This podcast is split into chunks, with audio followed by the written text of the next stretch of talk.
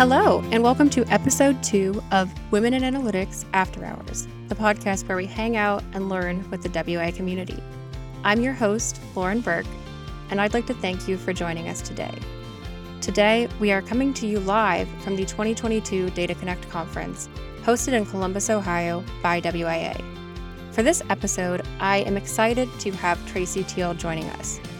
Tracy is the Open Source Program Director at RStudio and was previously the executive director of the Carpentries. She has been working with open source communities, developing curriculums, and teaching people how to work with data and code as a developer, instructor, and project leader throughout her career. Please join me in welcoming Tracy Teal. Tracy has just spoken at the 2022 Data Connect conference about her work in open source and some of the things she's learned.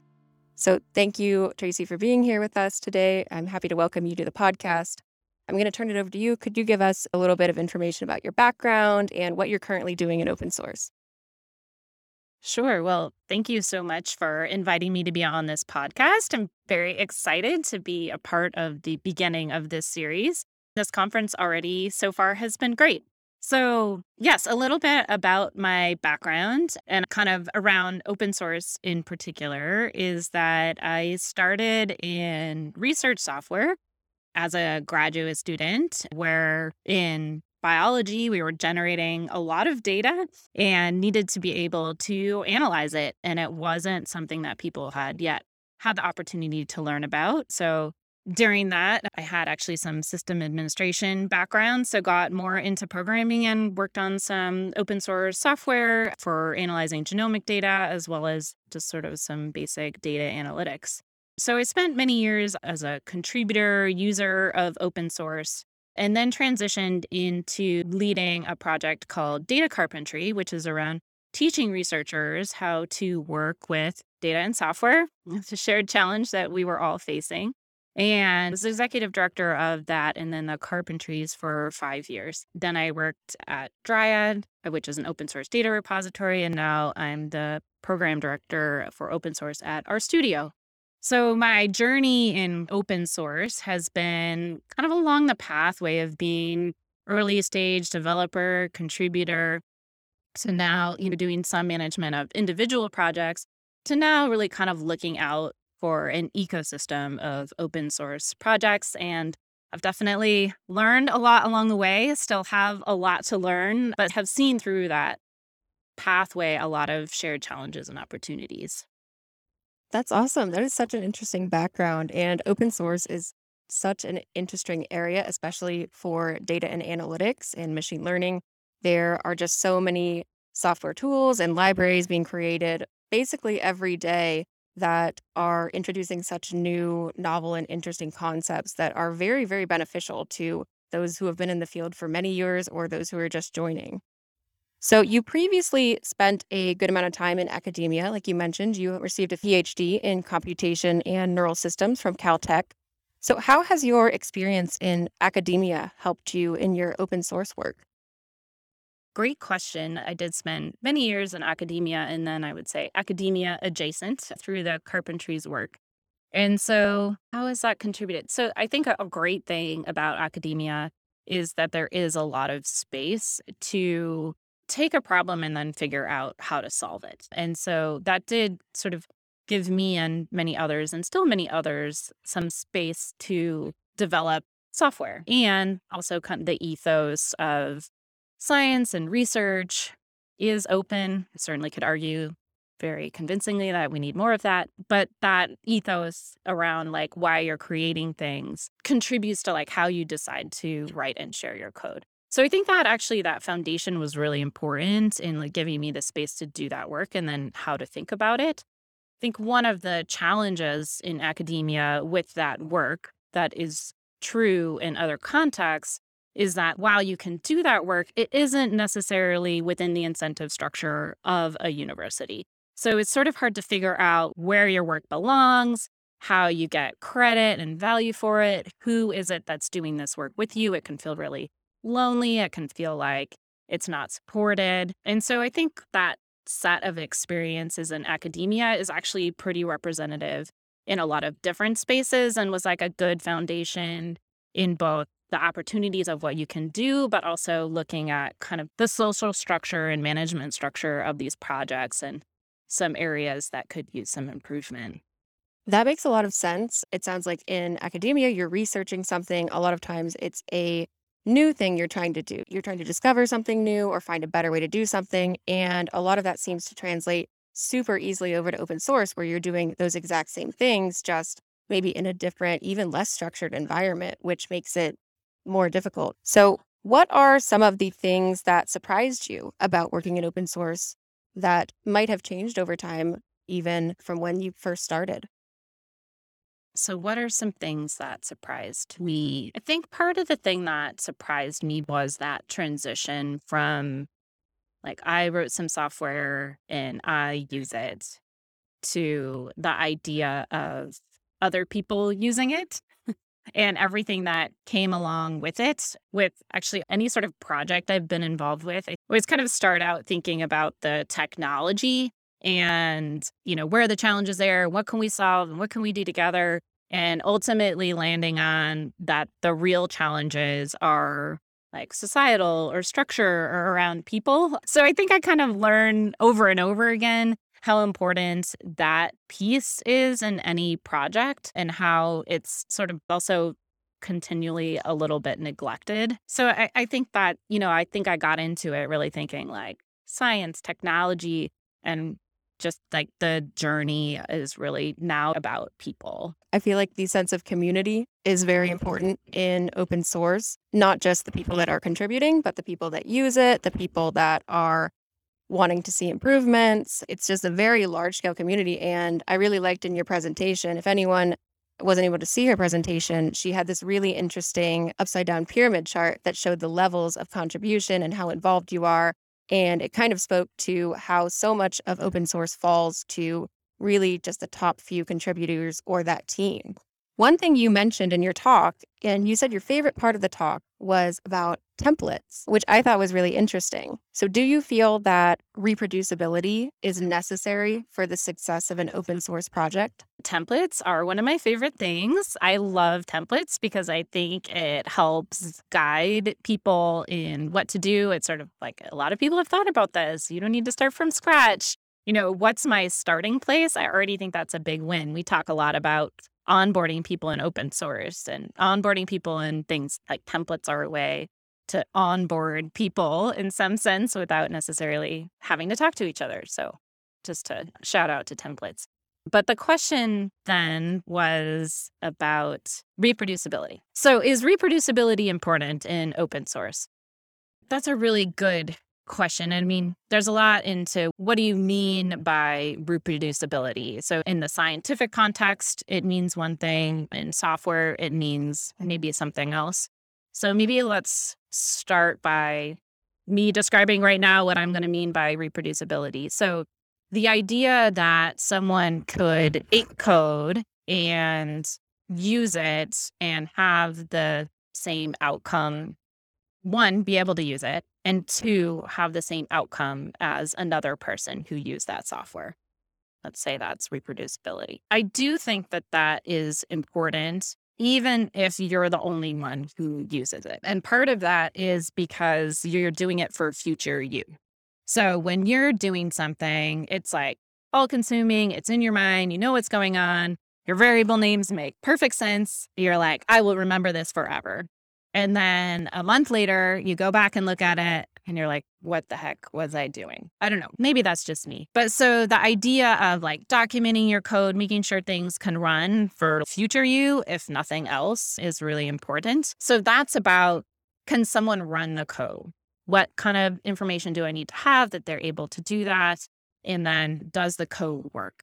Right. So those are important things. That's two pieces. Does the code do what it says it's doing? That's a whole other deal, right? Then you have, you know, thinking about, okay, do we have tests and articulating what it is that it's supposed to do and making sure algorithms are correct? Like that's a whole other piece. And so can it run again? Sure, that's important. And then do you have the same outcomes? That is also important, right? You don't want someone taking some code, running it, and then getting a different answer, especially if we're thinking about things like modeling. That's one where even the computer chip you're using can result in different outcomes. That's harder to test.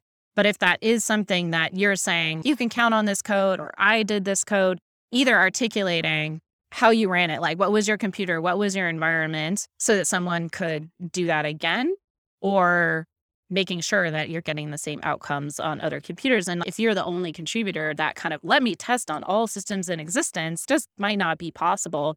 So, more capturing what it is you did. And that's where I think we're seeing the emergence of things like containers, like Docker, where you can say, here's my environment, here's what I did exactly that can be helpful. But the Docker containerization is still not super approachable for a new user. And so that has its challenges.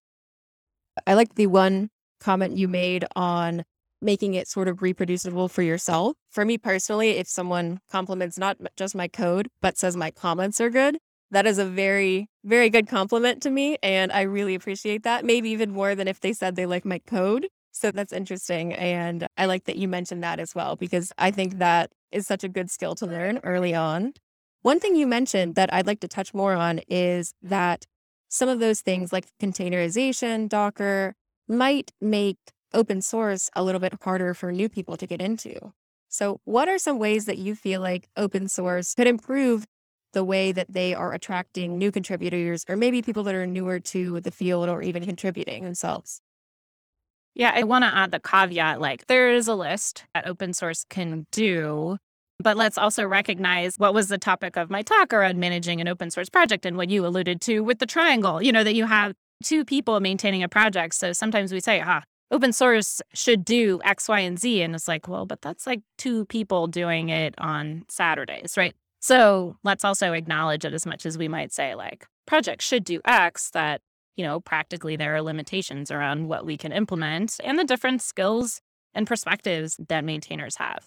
So, with that caveat, I think that things that open source projects can do are some of the things that I alluded to in the talk, which is around articulating and managing expectations through documentation and then using templates so that projects look kind of similar to each other. So, one of the challenges in open source is you might be familiar with one open source package and you feel like, okay, I got a handle on this. And then you go to another one and something looks completely different right? So you have that extra cognitive overhead of, oh, okay, where do I start? What do I do? When all the projects look different, it makes it difficult to go from one to another. So it'd be nice if there were some similarities. Again, lots of challenges there. And which, which set of things do you use? But those pieces that are not the code, that are, like you said about the comments, the documentation, so, how does someone get onboarded? How do they learn about the project? How do they get started? Examples are really key. People like that, people really resonate with examples, things like cookbooks. So, a lot of pieces in the kind of the documentation realm we know help, like studies show. The other piece is feeling like it's a welcoming community, right? I belong here. And that's a big one. Because sometimes when we look at these packages or these communities, we see, you know, what are the comments? What's the level of the comment? Are people being nice to each other? There's a lot of sense of I don't belong in open source. And so creating communities where people feel like they belong. And this is another one that I've been thinking about, and I don't know if there are solutions for, but spaces where you can make mistakes. So, one thing that's really challenging is the advice is go work on this open source project, and here's how you get started, and maybe have great documentation and a good community. But it's still, if it's a package that a lot of people rely on, you don't feel like you can just come in there and do something and have it be wrong, right? Because you're like, oh my gosh, all these people count on it. This is pretty high stakes. So, how can you get started learning in a supportive community where it's okay to make mistakes? So, in some sense, I kind of wish that there were open source packages that were like sandboxes. They like that didn't matter, but that gave us a space to learn together, make mistakes without feeling like it's so high stakes all the time. And that's actually why I feel like I was kind of fortunate in my learning journey of developing open source, just like for myself at the beginning, was that I could make those mistakes and did make many mistakes without anyone going, oh my gosh, I can't believe you did that, because it wasn't something that a lot of people relied on. I did have friends or colleagues that I could talk to and say, oh my gosh, what am I doing? Again, fortunate there. But it'd be interesting to think about how we could kind of create these spaces for learning together in a way that doesn't necessarily exist in ongoing open source projects. I think that what you mentioned, the feeling you need to feel like you're part of the community, but you have to get to a point where you can feel that way yourself. I think that falls in line with the imposter syndrome we see in a lot of fields, especially for women in the technology fields. So I like that you brought that up that even if you want to contribute, when do you get to that point where you feel like you can be a contributor? You can call yourself a contributor. When do you feel like you know enough to make that first pull request and ask for a review on that? So, going off of that, what are some things that you think people can do to get involved to work on their very first open source project if they are feeling this way? They don't know where to start, they don't know if they should start. Yeah, this is like a new thing that I'm trying out as an idea. So we'll see. I'm not really saying it's a solution. It's just a thought I had in seeing these challenges, like just what you were saying. And also, you alluded to imposter syndrome, and that is an important thing. But I think also a lot of like what we've labeled imposter syndrome is not actually the personal responsibility. It's like they don't feel like they belong because they haven't been made to feel like they belong. Like that's a societal, a structural issue, not just someone feeling like, oh my gosh, I don't have the confidence. I mean, it's both of those pieces. But what we can look at is that societal, that structural, what can we do to broaden that sense of belonging? And so one idea I have around getting started is actually not to contribute to these big projects to start, but to have your own thing, start on your own and, and have like a friend work with you on it. Maybe even someone who isn't doing the same thing. Have them do code review, spend an hour doing paired programming. So, as a way to get a sense of where you are, learn together in that like safe. And I mentioned this book in my talk every other Thursday, and it's a book about a group of women in academia who met every other Thursday and created the structure where they supported each other through career challenges. And so I would love to see a thing that was like every other Thursday for open source and you could you could do it virtually, right? You could like sign up and connect with some other people and like here's my open source and let's work on stuff together. So I'm curious to think about this idea of instead of saying the road to get started is go read the docs, be part of this community, is to say, find some people where you feel safe and start out there and build your confidence and help you navigate even that first pull request that you put in. If you then have a community, you're like, hey, am I good to put this in? And they're like, yeah, that looks good. That just makes you feel better than like sitting on your own on your computer and being like, I wonder how this pull request is going to go. I think that is a great list of suggestions. I like what you mentioned earlier about how we sort of need a sandbox almost where people feel like they can go in there, they can try things out, and they might mess it up, but they have support to fix it. And no one's going to be mad at them. They're not going to sort of break this entire software by adding one change that they think is helpful. I recently saw a sprint that Data Umbrella put on. It was like an intro to PyMC, which is a Bayesian probabilistic programming language packaged through Python. And I thought that was really interesting because they not only set up the sprint, but they had a lot of training sessions for what you should expect for your first sprint, what you should be doing to prepare, where you should go. I think things like that are really helpful for people who might want to go to a sprint, but they don't feel like they've been a long time contributor. They don't feel like they have the experience to do it. They feel like they might mess up something. What other things like that have you seen that you feel like should be more prevalent in the open source community? Yeah, that's a great example of, you know, not just go to a sprint or go to a hackathon, but here's what it looks like and here's what you need to know and here's how you contribute. Like all that infrastructure around is already great. Some other ones that I've seen that are good DataKind and there's also data science for social good. And so those are sort of similar in that they both have events and sort of onboard you to those events and are very explicit about creating welcoming and learning environments. And I think really a plus in those is like I was saying, oh, get together and talk about some stuff. Okay, that's great. But what we know that people really will sort of catalyze around is something that they care about, right? So instead of just random code come together, is we want to solve this problem together. Now let's come together around that. And so, like the data science for social good is a great example where people are coming together because they care about a problem and then working together. So that creates like more of a connection to start because you have that shared interest and something is important to you. And we've seen studies too, even I think Carnegie Mellon and how they teach computer science, if it's not just about code, but also about what challenges can you solve with code that brings more people into coding if the framing is around idle impact that more people will participate so i really love projects like that. There's a great paper too about how to run inclusive hackathons that i don't know the name of right now. I'll have to follow up with the link but it, so having those events is really key but then also how you have them is so important. So i love that you alluded to both of those pieces. Yeah that's a really good point just about the way that the community needs to be set up and needs to sort of embrace those new contributors because they are at the end of the day the ones that are going to be maintaining that software down the line. I also like what you said about framing it as a problem solving aspect. I think a lot of people in tech fields really love the problem solving. They love working in tech, but I think for anyone, if you can't feel and see the impact that you're having in your job, on a project you're working on, it's hard to sort of find motivation after the excitement wears off. So I love that point that focusing on the impact you can have is something that really drives open source and really drives the people that are contributing to it.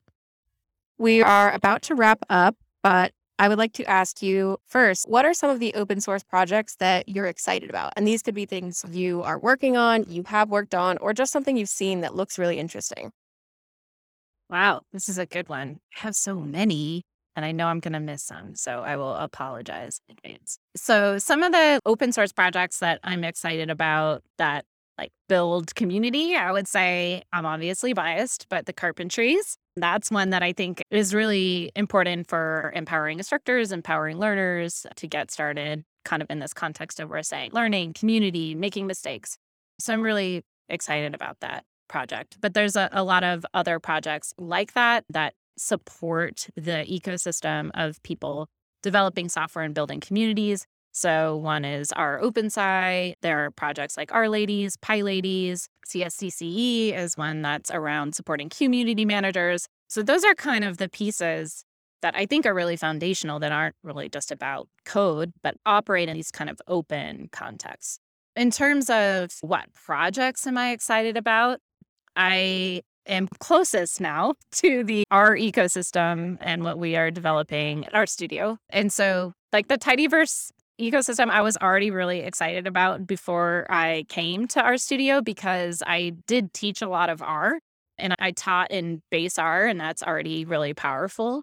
But when we switched over to teaching tidyverse, the thing about the tidyverse is that the way that you work with data and the functions that you use are matched with the way you would talk about something. And so when you say, oh, I want to select this data and filter on this, those are the actual words of the functions. And so it makes it so much easier for a person to get started. And I hadn't taught in a while, and I just taught again last week. And just what it enables for people, like how people get it, what they are excited about. It's so amazing. Like every time it makes me happy. So I'm really excited about that. Another thing that I'm excited about is sharing the results of what you do with code. The Jupyter ecosystem has really been very important for contributing around putting together the words and the code and being able to rerun analysis. In R, you have knitr and R Markdown and the whole ecosystem of things that allow you to integrate code and text. And at RStudio, we're now developing, it's out there already, uh, Quarto, which brings together a lot of these different principles for scientific publishing and combines, like you can do papers and presentations and all kind of websites. And speaking of templates, it allows you to do these things much more easily so that you're not having to spend as much time figuring out, you know, what's my structure? But you can focus more on the content. And so I can write the content and then have it come out in PDF or LaTeX or whatever these are. So again, it's just about creating structures that make it easier for people to not only write code, but communicate about and share that code. So I'm really excited about that project and what it will enable. That's awesome. I love open source and I love Python and R because they're two languages where people are absolutely focused on bringing new and exciting things to the people that use those languages. Every day, I feel like I see on LinkedIn or on Twitter a new package that someone has developed that it's a problem I've heard of, it's a problem I've had. And I've always been like, I wish someone would fix this. And look, someone's fixed it. So that's awesome. Before we close out, I wanted to ask Is there anywhere that our listeners can keep up with you on social media or a website? Speaking of structures that I'm not good at, I am on Twitter. I don't post a lot on Twitter, but I'm there and I don't have a website, but I'm working on it. So I guess I would say Twitter, another place though that we're trying to communicate more about like what's going on with RStudio and the packages and like these kinds of documentation. The Twitter handle RStudio underscore glimpse. So we're trying to surface a lot more of what we've been talking about here, kind of the nuts and bolts of what goes on with open source. So I guess those are both good places. But yeah, I just love the opportunity to talk about this topic today and with you now. It's something that's really important to me. And so I am going to be looking to try and develop resources, probably in GitHub. So I'm the same Tracy K. Teal on GitHub as well as on Twitter. Awesome. Well, thank you so much for being here with us today. We really appreciate it. Your talk was so interesting earlier today. If anyone missed her talk at the conference, you can look at the WIA membership platform and you can see the recording. It should be available in a couple weeks. But thank you so much, Tracy. It was such an interesting conversation. I'm so glad we were able to have you on today. Thank you so much for having me. It just was such a delight and a great chance to meet you and talk about something that I care a lot about. So thanks so much for the opportunity.